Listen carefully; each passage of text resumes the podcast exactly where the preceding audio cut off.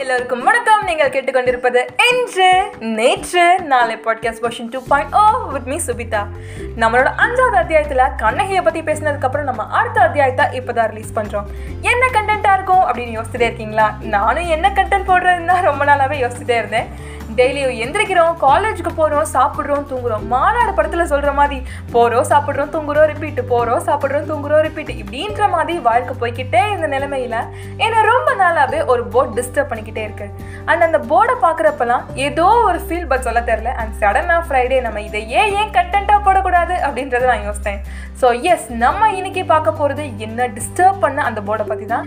And அது என்ன போர்டாக இருக்கும் அதில் அப்படி என்னதான் இருந்துச்சு அப்படின்னு தெரிஞ்சுக்கிறதுக்கு அத்தியாயத்துக்குள்ளே போகலாம். Welcome to the sixth episode of my Indru Netru Naalai podcast version two point O and இது ஒரு குட்டி ஸ்டோரியாக தான் இருக்க போகுது. டெய்லியும் காலேஜ் முடிச்சுட்டு தமக்கத்துலேருந்து ஆரப்பாளையம் போகிறதுக்கு ரெண்டு பிரிட்ஜை கிராஸ் பண்ணணும்.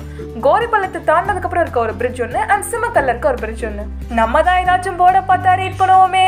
அப்படி ஒரு நாள் நான் ரீட் பண்ண பேர் தான் இந்த Albert Victor bridge is Korappalayam பக்கத்தில் இருக்க பிரிட்ஜ் தான் இது. என்ன டிஸ்டர்ப் பண்ண போடும் அதுதான். நம்ம இன்னைக்கு ஷார்ட்டாக பார்க்க போகிற ஸ்டோரியும் ஆல்பர்ட் விக்டர் பிரிட்ஜை பற்றி தான். இந்த ஆல்பர்ட் விக்டர் பிரிட்ஜ் பார்த்தீங்கன்னா முந்நூறு மீட்டர் நீளமும் பன்னெண்டு மீட்டர் அகலமும் கொண்டு கட்டப்பட்டிருக்கு.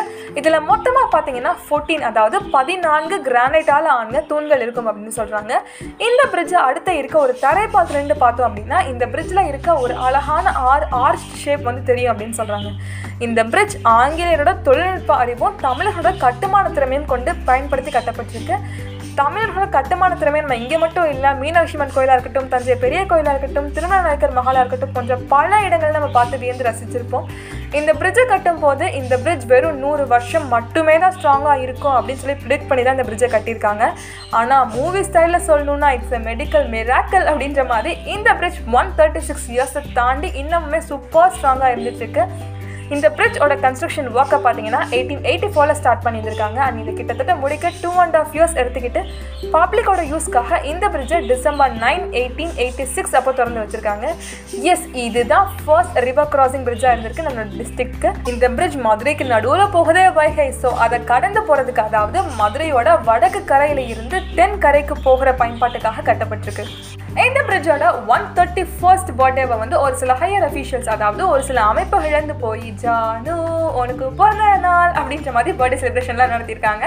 இந்த பிரிட்ஜை ஒன்று ஆல்பர்ட் விக்டர் பிரிட்ஜ் அப்படின்னும் இல்லைன்னா ஏவி பிரிட்ஜ் அப்படின்னு சொல்லுவாங்க. இந்த பிரிட்ஜுக்கு அப்புறம் வடக்கு கரையும் தென்கரையும் இணைக்கிறதுக்காக எட்டு பாலங்கள் வந்து கட்டப்பட்டிருக்கு.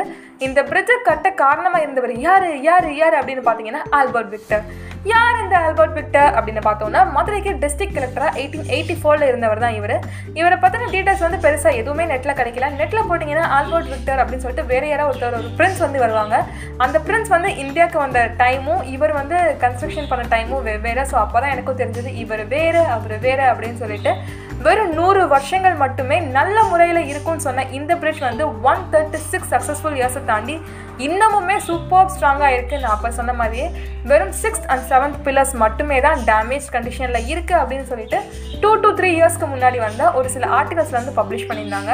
And most of all thanks to Albert Victor நான் ஏன் இந்த நூறு வருஷத்தை இப்படி திரும்ப திரும்ப திரும்ப சொல்கிறேன் அப்படின்னு பார்த்தீங்கன்னா நம்மளையும் நிறைய பேர் உருப்பிட மாட்டோம் தேட மாட்டோம் தெண்டச்சோறு தெண்டச்சோறு அப்படின்லாம் கூட சொல்லியிருக்கலாம். ஆனால் ஒன்று ஞாபகம் வச்சுக்கோங்க ஒரு நாள் எப்படி? ஒரு நாள். நம்ம எதுக்கு படைக்கப்பட்டோமோ அந்த காரணம் வந்து கண்டிப்பாக நம்மளாலேயே நிறைவேற்றப்படும். ஸோ அதுக்காக வெயிட் பண்ணுங்க. நம்ம வாழ்க்கையை நம்மளை விட யாராலையுமே சூப்பராக வாழவே முடியாது. என் ஃப்ரெண்ட் அடிக்கடி ஒரு வார்த்தை சொல்லிக்கிட்டே இருப்பா. அதை நான் உங்ககிட்ட இப்போ சொல்கிறேன் we are the God chosen ones so காத்திருப்போம் நல்லா இருப்போம் நல்லா இருப்போம் எல்லாரும் நல்லா இருப்போம் அப்படின்ற ஒரு கருத்தோட நான் இந்த அத்தியாயத்தை முடிக்கிறேன். உங்களுக்கு ஏதாச்சும் குவரிஸ் கொஸ்டின்ஸ் அண்ட் இன்ட்ரெஸ்டிங்கான கண்டென்ட் கேட்கணும் அப்படின்னு நினச்சிங்கன்னா I underscore am underscore Subitha அப்படின்ற இன்ஸ்டாகிராம் ஐடிக்கு ஒரு மெசேஜ் அல்லது ஆஜி Subitha at Gmail dot com அப்படின்ற ஒரு மெயில் ஐடிக்கு ஒரு குட்டி மெயில் தட்டி விடுங்க. இன்ஸ்டாகிராமில் நீங்கள் அனுப்பின எல்லா ரெஸ்பான்சஸ்க்குமே ரொம்ப ரொம்ப ரொம்ப ரொம்ப நன்றி. I'd like catch you all back with in another episode this me me, Signing off for Inju, Nature, Nale Podcast version 2.0. Never get bored with the history. Let's know the past mystery to create a new history.